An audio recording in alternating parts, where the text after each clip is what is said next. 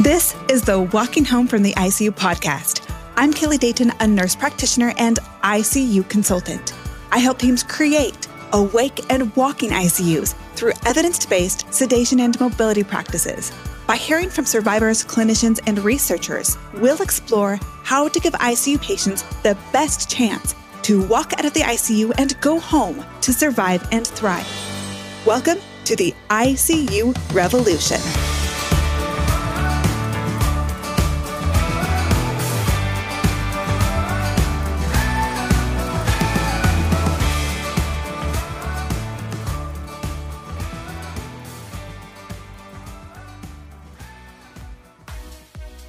Patrick, we are so excited to have you on here.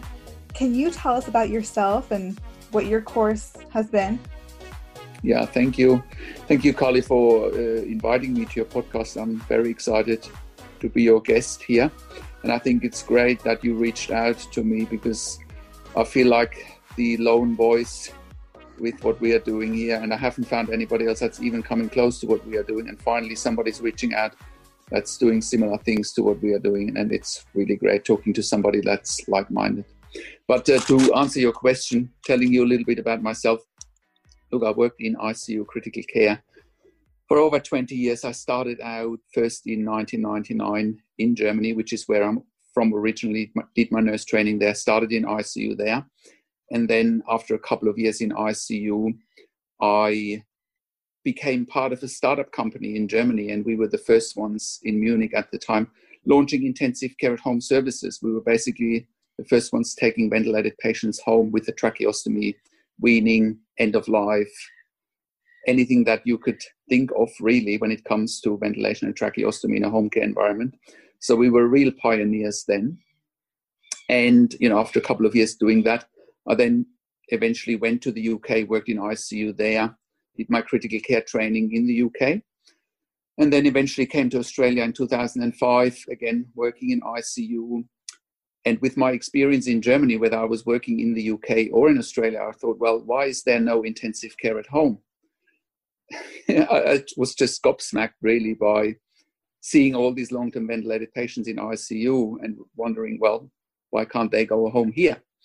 You know, what's the what what are the obstacles? You know but you know and eventually uh, i did start the same here in australia launched it in about 2012 the door certainly didn't open quickly. It was sort of a, a, very long drawn out process you know. As you know the industry is very conservative. Nobody wants change. Very hard which is then why i eventually came up with the intensive care hotline because i couldn't get the intensive care at home off the ground. And i thought to myself hmm, what else do i need to offer to raise awareness to change the paradigm, to change the thinking. And that's when I came up with okay, well, I've got to educate families in ICU the minute they enter ICU, which is why I came up with the intensive care hotline. You know, and again, after having worked in ICU for 20 years, I thought I had a lot to offer. You know, I'm not a yeah. doctor, but after being at the bedside for 20 years and having managed ICU, I was also a nurse manager in ICU for over five years. You know, after having seen everything, I believe. Well, I thought I had seen everything, but I changed that point of view when COVID hit because I wasn't in ICU when COVID hit. You know, we are running intensive care at home now successfully, so I'm way too busy to even think about what's happening in ICU. But you know, I had I had thought to myself, yeah, I've seen it all in ICU, but no, that I wasn't correct there because I wasn't in ICU when COVID hit. Has COVID impacted how many patients are needing continued tracheostomy care? I would argue yes. I would argue yes, especially with the hotline, with the intensive care hotline. The number of phone calls we've had since COVID it has gone through the roof. And the, you know, and, and I know that one of your questions later down the line is, you know, is sedation impacting on having more and more tracheostomies? And I do believe, especially with COVID, patients going into ICU with ARDS, ARDS, getting prone increases the need for sedation. What I've from what I've seen, and therefore, the longer someone is sedated and deconditioned, I believe the bigger the risk they end up with a tracheostomy. And it's so interesting to have your perspective starting in the 90s, because that is when we were really heavy on the benzodiazepines and yep. just combining all the possible sedations at once and complete immobility. And so it was really common to be in this situation, right? And so Yep. you watched, you probably saw some sort of shift, a little bit of transformation in the ICU world throughout the decades. And here you are getting these calls. Does the care that patients are receiving with COVID sound like a time warp has happened and we're back Yes. Oh, absolutely. And again, you know, like I said, I haven't worked in ICU probably for a couple of years, even when, when we were starting out with intensive care at home, even as we were getting very busy. I still did a little bit of work in ICU, but not for the last couple of years. And like you said, yes, practices have changed. And I do believe that there has been a time when, you know, sedation has been reduced and maybe the indications for tracheostomies were getting less but i do believe with covid and, and it sounds to me like you've been in the midst of it you know with especially what i've seen now with ARDS and most patients being prone when they're in ARDS i do remember starting out in icu in the early days a lot of patients with ARDS being prone and bucket loads of benzos morphine fentanyl bucket loads and a lot of patients ending up with a trach then Hmm. because back then being able to care for ARDS patients was new, right? To have patients on a ventilator that long was new, and I'm sure incredibly intimidating. And so you didn't dare move them. No. And even though back in 2007, a study came out showing it was safe and feasible to mobilize and walk patients that are in acute respiratory failure. Here we are in 2021. We have gone back to what you started with back in the 90s, even though we know now, unlike what you guys where you guys were at in the 90s, we now know that benzodiazepines can lead to mortality, that it's lethal, but we're back to doing it. And so here you are running your own business. You're getting calls from family members asking, What do I do now that my loved one is going to be ventilator dependent? They're wanting to send them to a facility, or you're consulting with people in different countries, correct? Or all over the world all over from? the world where are the calls from? Predominantly from the us and canada but that is just and, and the uk but that is just a, a case of volume you know. I mean you've got i don't know 400 million people in the us here in australia we've got 25 million people. So the uk has 50 or 60 million people. So it's just a case of volume you know. I get calls we get calls here from australia too but it, proportionally way more calls from the us but i also think it's part of the issue in the us is that there are ltacs right? So people in the us are really at crossroads when their loved ones have a trach because they realize if they're doing their research okay if i consent to a trach my loved one will end up in ltac and then they find you know they're doing their research about ltac and they find all these negative reviews online. They don't need to go to intensive care hotline to find out about the reviews of an ltac so they realize okay well my loved one needs a trach. Then they go to ltac the, re- the reviews are really negative. What do i do? And in the future i know i can send them to you because you have an alternative for this. Well, ideally, if if a loved one were to call me when their their loved one is being admitted to the ICU, my advice would be don't let them sedate them right away. Keep them awake and moving and active. And so your calls are coming when they're already at that crossroad, when they've already probably spent weeks on the ventilator and they're already so deconditioned, they're in a tough spot. Mo- most calls are coming too late And you've seen tracheostomies of all kinds, right? I know that neuro is a hard exception. You've had brain injuries, trauma. That is its own animal. But as far as respiratory failure, what do you see as being the main cause of needing a tracheostomy? And what is the course like after that once they've been prone, paralyzed, deeply sedated for so Yeah. long? What Yeah, happens great. then? Great question. Great question. The, the main indication for a tracheostomy from my end is really too much sedation, deconditioning. And what I tell families is this, and this is the question that I'm asking them Have you ruled out or have you checked? No, no. Have you checked that the intensive care team has done everything beyond the shadow of a doubt to avoid the tracheostomy and get your loved one off the ventilator and the breathing tube? That is the most important question that I ask families. And they often don't have the answer because they don't know what they don't know. And I say to them, can't hear you, can't hear you, can't, can't hear you. sorry, turn my mic off to, in case I have kids running around. Maybe the ICU team isn't even aware of how to do everything possible to prevent a tracheostomy.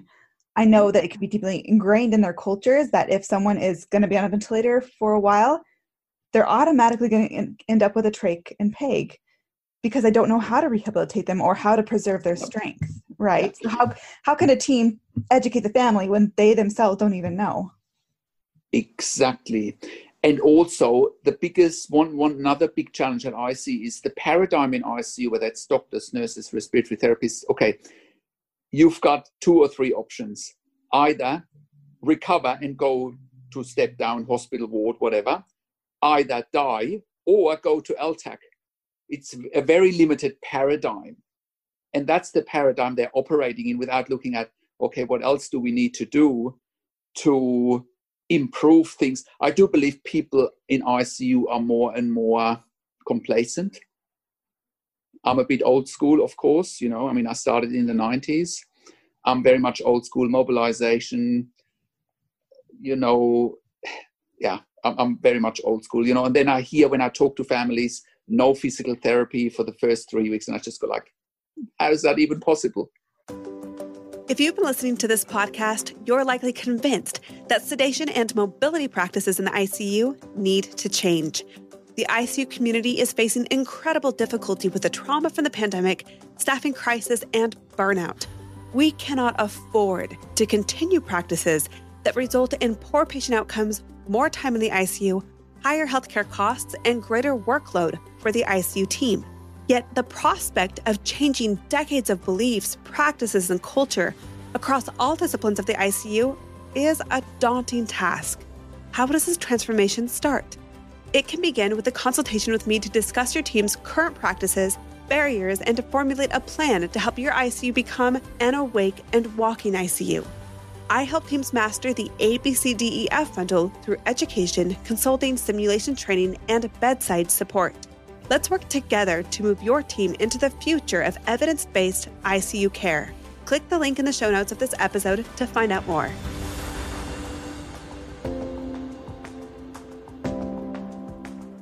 When Patrick, during COVID, let's see, I did a survey on Instagram, and about 40% of the responders said that physical and occupational therapy were removed from the ICUs when COVID hit.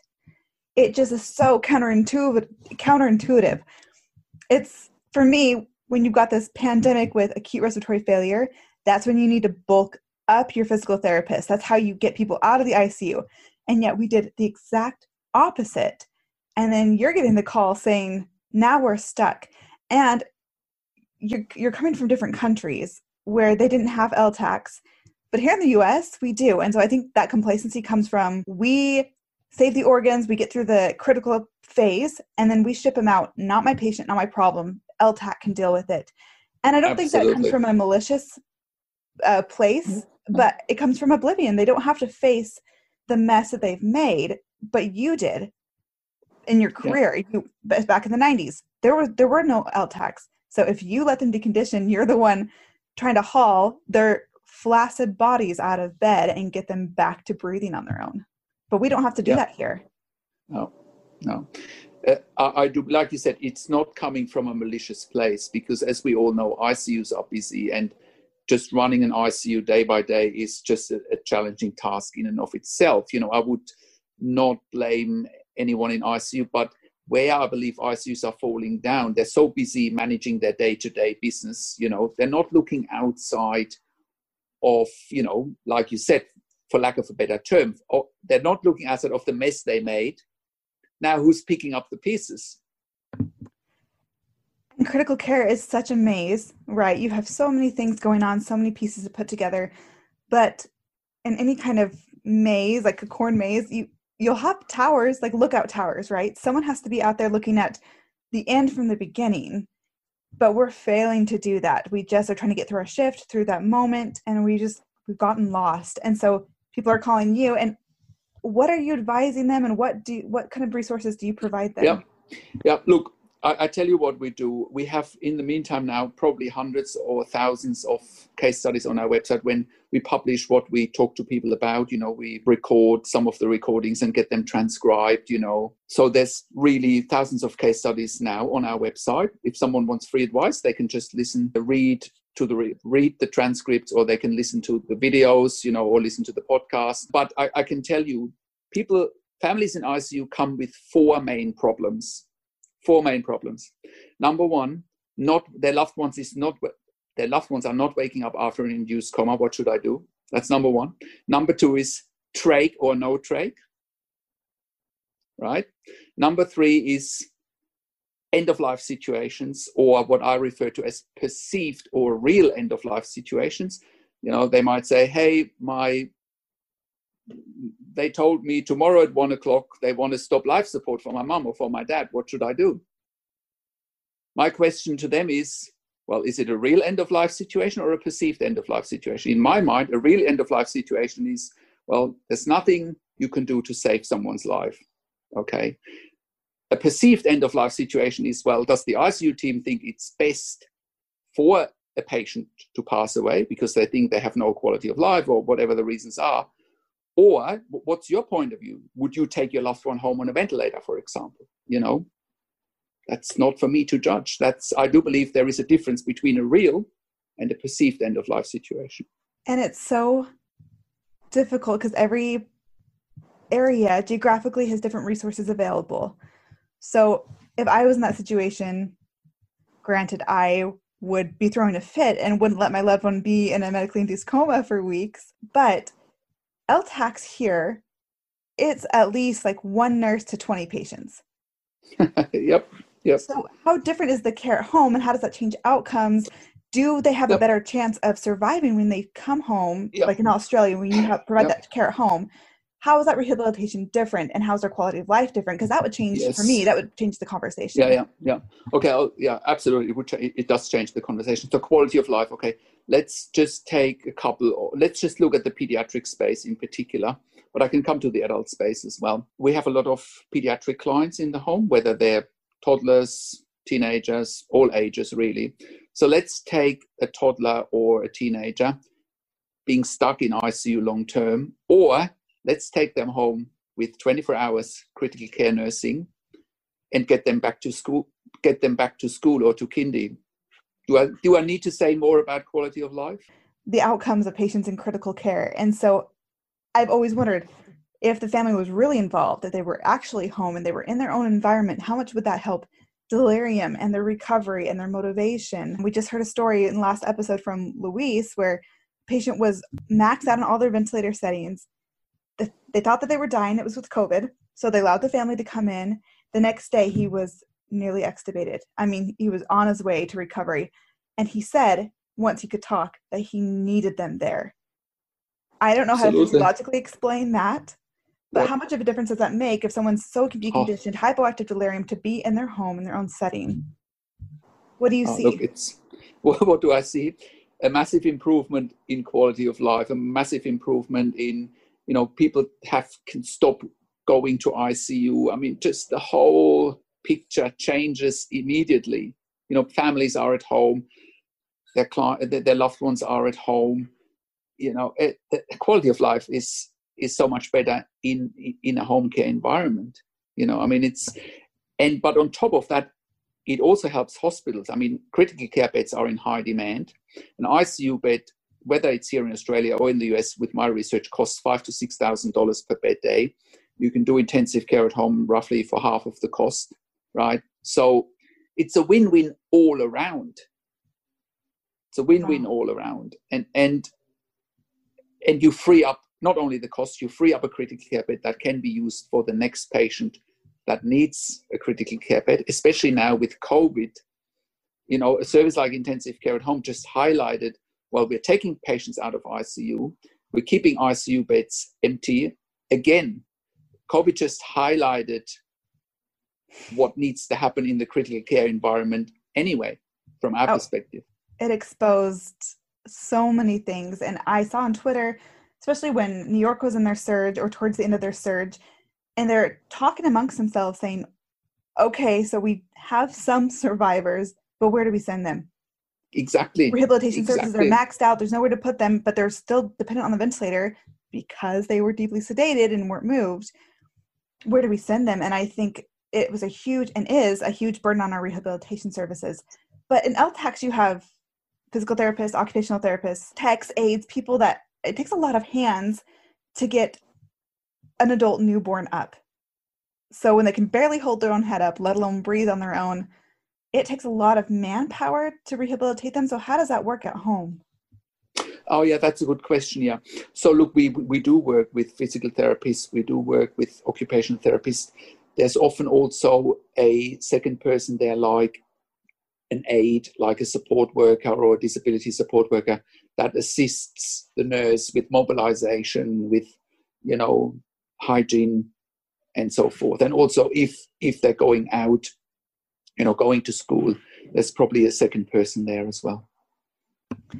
And for adults, how do they get the manpower, like the lifting strength, yeah. to get people yeah. up? Yes, great, great question. So most, well, I wouldn't say most, all of our clients really have the equipment in the home, whether it's a lifting machine, a hoist, it's often even a ceiling hoist. So yes, homes need to be prepared for someone to go home. It's not as simple as, you know, we're taking someone home from ICU next week. It's definitely not as simple as that. But I guess with our experience, we know what, what resources need to be put in place to make it happen. And these people are becoming functional again? Depends. It really yeah. depends. So we've had clients that have been weaned off the ventilator at home that have been decannulated. We have other clients where, you know, they spend their end of life at home that could range from weeks to months to years. We have other clients that, for example, have sustained a C1 spinal injury. Mm-hmm. And if they're otherwise healthy, they could live for decades, right? And they want to live, right? And again, we're talking about uh, young adults that are going to school, that are going to university. We're talking about some mid aged adults, for example, with motor neuron disease, that still work in a job, that can use a computer. Again, picture the alternative, which would be in ICU or where some ICU teams, depending again on the ICU, might push for end of life, saying, oh, well, this person wouldn't have any quality of life. Let's just stop everything. Well, I argue something very differently here. And it sounds so much more humane. Yeah, and give people a choice. Give people a choice. You know, if somebody doesn't want to live with motor neuron disease with a C1 spinal injury, that's their choice. But if someone does want to live, that is their choice also. And when you don't sedate people automatically, they can be part of that discussion. They get to make their choice. We don't deprive them of their autonomy. And for in the kind of COVID situation or in this acute respiratory failure, what if we, how would things change from your perspective if we gave people the choice on whether or not they wanted to be in a medically induced coma at the very beginning? If that option was available with all the information, hey, if you, you're choosing now, if you want, you're going to be on a ventilator. If you want to be in a medically induced coma, this may cause post ICU dementia. This may prolong your time on the ventilator for at least four to six days, if not weeks and months. This could mean being discharged home versus to an LTAC. So, how much would that change your field, your job, and the community as a whole if we gave people a choice and education right away? Yeah, yeah. Now, look, it would, would be a huge change in paradigm. You know, a business like intensive care hotline as well as intensive care at home probably shouldn't exist in the first place. Right? I yeah. we just feel a need that is there because of, you know, again, quote unquote, the mess that yeah. critical care is creating. You know, that those businesses shouldn't exist in the first place. I know when you and I talked yeah. about collaborating, I that was my disclaimer if you let if I got to do what I want to do, I might take away your business. Yeah. yeah. And you were happy with that. I'm happy with that because we're just feeling I, I believe we're just feeling yeah, we're just feeling the need for the mess that's being created in the first place, unfortunately. We I interviewed a nurse practitioner that had gone to an LTAC after the ICU. She'd been an awake and walking ICU. She was really aggressive with mobility, went to an LTAC and they did not share her values And she even got in trouble for discharging people, getting people discharged before the 30 days of reimbursement was up. So then the LTACs weren't making as much money. She was getting in trouble for getting people off sedation, moving, decannulated too quick. And so she went elsewhere. She went to a, a nursing home and started a, respiratory unit there. And these are the very long term, stuck forever, quote unquote, patients. And she took their decannulation rate from like 13% to somewhere in the 60s because she hustled them. She was aggressive. Yep. And I've thought about doing that. Like I would love to do that because there is a need, yet it would still always bother me that that need exists because of something that we could reverse. Yeah, look, absolutely. And part of the problem as well is like you, you just talked about, you know, funding for LTACs, you know, part of the problem is also where is the funding going? How is funding be distributed?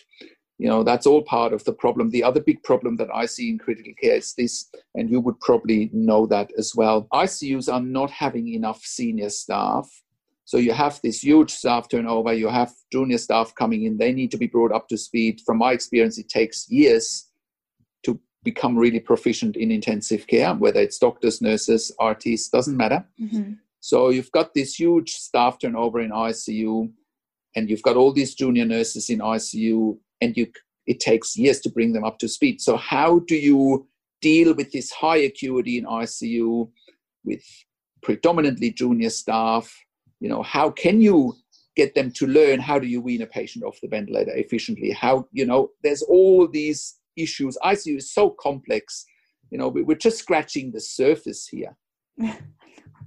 it's true. I think staffing is a huge part of it. When you're running on bare huge. bones, you have time and resources for is to put out fires instead of looking at the big picture, seeing the end from the beginning, being proactive and preventing these complications. And I think if they hired even more techs to do all the things that nurses get consumed with, nurses could step back and start seeing things. We could engage in the research more and do things. But no, we run by bare bones, and and then the pandemic hits, and we're left with our pants down. It's been really yeah. awkward yeah and, and it's not only that it's you know the other issue that i can see is again doctors nurses artists you can't become a critical you know you need to do a three-year bachelor of nursing and then you go into critical care then you do a postgraduate course or whatever it is so the amount of training that goes for people to even go into it the barriers of entry are high mm. and then you've managed to overcome those barriers of entry uh, you're just starting you know, I mean, you and I, we're talking here, we're talking with decades of ICU experience between the two of us, right? So we have probably the bigger picture. So imagine, and I remember this from my early days, I was so overwhelmed. Yeah. You know, you're just trying to figure out how to work an IV pump. Exactly, exactly, exactly. So and you know, Wake and Walk in ICU, they hire a lot of new grads, a lot of people straight out or very new to critical care because they have a fresh perspective they're yeah. not going to jump to sedation right away because they never have done it. So it's easier to build a culture when it's starting from scratch rather than trying to erase years yeah. or decades of poor practice. So, do you think that your unit is the only unit worldwide that's doing what you're doing? Where do you um, sit in all of this? There's a spectrum of compliance with this approach. So, you have the A to F bundle, which I think a lot of places are really trying to implement, where it's trying to wean back the sedation sooner gives vacations and breaks and i think that's really a good transition i think the wake and walk in icu in salt lake city utah is the only icu in the whole world that does not start sedation right away and walks people hours after intubation as a standard any right. kind of sedation any kind of immobility is a very rare exception and in my years there i probably have only seen i don't know somewhere between five to eight tracheostomies for very wow. specific exceptions such as like muscular dystrophy severe ild things like that but they are very rare exceptions not for your normal respiratory failure. So so you've you've got enough data under your belt to go out really to anyone and say look this is working. Uh, yeah. And even there's so much research not from our hospital showing that decreasing sedation changes outcomes. Mobilizing early mobility is very subjective you know early might be eight days after intubation mobility might be passive range of motion but even those show that there's improvement so we don't have all the data on all of our patients, but we know through the other research that these things improve it, all the outcomes, and yet it still doesn't quite capture the magnitude of difference that our ICU makes. Yet COVID has been very telling because even within our own system and a multi-hospital system, the length of stay in this hospital is at least six days shorter than all the other ICUs that are caring for COVID patients. So this is a unique situation where we have all the same diagnoses, all the same disease, and in a place geographically close to each other, we're taking care of a lot of the same patients as far as comorbidities and health status at, a mm-hmm. baseline, mm-hmm. and our discharge disposition and our length of stay is drastically different than our neighbors down the road. Yeah, no, that's great. And who started this? Like, how did you come up with this? What was the driver? Um, it was Polly Bailey back in the 90s. So she's coming from the same culture, the same environment that you were at, and that we kind of are back in. And she is in episode, I want to say 21. Yep, episode 21. She tells her story where she was a nurse and she had followed a patient after discharge, mother in her 30s, six months to a year later, struggling to get up the stairs still after surviving ARDS. And she went back to her medical director, Dr. Clemmer, who does episode two, and said, We're breaking people. We can't do this. We can't let them lay in bed and rot. And he said, Well, there's what else can we do? I mean, they're sick, they're on a ventilator. She said, Let me wake them up and move them. And he said, That's crazy. And yet he trusted her and he let her do it. And she has spent the last almost 30 years dedicating her whole career and really her life to preserving this culture that we they established there. I'm just amazed that it's not disseminated throughout the whole world that this isn't the standard because this is so groundbreaking. People someone called it cutting edge and it kind of made me cringe because this has been going on for over 30 years. It, yeah. cutting edge to me makes it sound like it's new it's not new but it is the best and probably yeah, the only sure. place that does it to that de- degree and throughout the whole world. So. And what what do you think stops this from becoming mainstream? I think a lot of it's education. I think we have these barriers, these really just mental barriers. We just have automatically married the ventilator with sedation, and it's really hard to cut the ties. And I think even the A to F bundle has some difficulties because you start sedation, then when you wean it back, you're exposing the delirium, which is really laborious to manage. And so it makes it really hard to implement even the A to F bundle. And so I think the approach of not even starting sedation unless it's absolutely necessary, like open abdomen, tenuous ICP, severe, severe alcohol withdrawal, you know, those exceptions. But as a whole, if you just don't start sedation, they don't get crazy and they don't, they're yep. not so hard so, to manage. But when you've never seen it, it's hard to believe it. And so I guess that's where my objective of the podcast comes of saying anyone can do this. This is this is not just because it's such a special team and these people are immortal. It is because they have the education and the support and the culture in place, but that can be developed anywhere for sure. For sure. And i hope that yeah. your business goes out of business. Yeah no absolutely. We we are just look we are just really filling in the gaps again because of the mess that icu is creating. But you're you know, bringing in a sense of humanity into victims of this process and i love it. Very much so. Very no, much so. and, and and i do believe because you know icu is so fragmented as well even though there's a lot of similarities icus are so fragmented uh, in the English speaking world as well. You know, I don't think we'll be going out of business anytime soon, unfortunately. No, because change, not. change, change takes time. But I'm determined to see it in my lifetime. Mm. But, uh, but I think it will be a while, but it's not impossible. Patrick, anything else you would share with the ICU community? Yes, I would like to share one more thing. It is, especially with what's happening at the moment, please, ICU professionals, don't forget there's a world outside of ICU. There is, we are very poor in ICU at predicting what does a patient's life look like six weeks down the line, six months down the line, six years down the line. We are so poor. And I think there's very few people that have the perspective from ICU, like I believe I have, but also have the perspective of what does it look like after ICU without pre without prematurely saying, oh, this person won't have any quality of life so let's just stop everything because I wouldn't want to live like that or in that situation. But who am I or who is the ICU community to judge what does quality of life mean? What does it look like? What does it look like for the individual? Was it what does it look like for the family?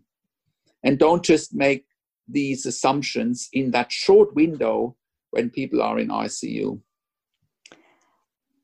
Thank you. I think I put a lot of quality, a lot of my definition of quality life on physical capacity. And then my daughter has a neuromuscular disorder and she may never walk. And yet she already is having such a rich quality of life that that has changed my perspective. And I, I wonder if I would have approached some of those discussions differently. So yep. thank you. Yep. No, thank you. Thank you. No, been such a pleasure to talk to you. And and next week I'll I'll invite you to my podcast, and I'm really curious to hear more about what you exactly do. Excellent. Thank you so much, Patrick. Appreciate it. Thank you. If you want to join in on the conversation, leave a voicemail at 801 784 0472 or reach out to me on Twitter.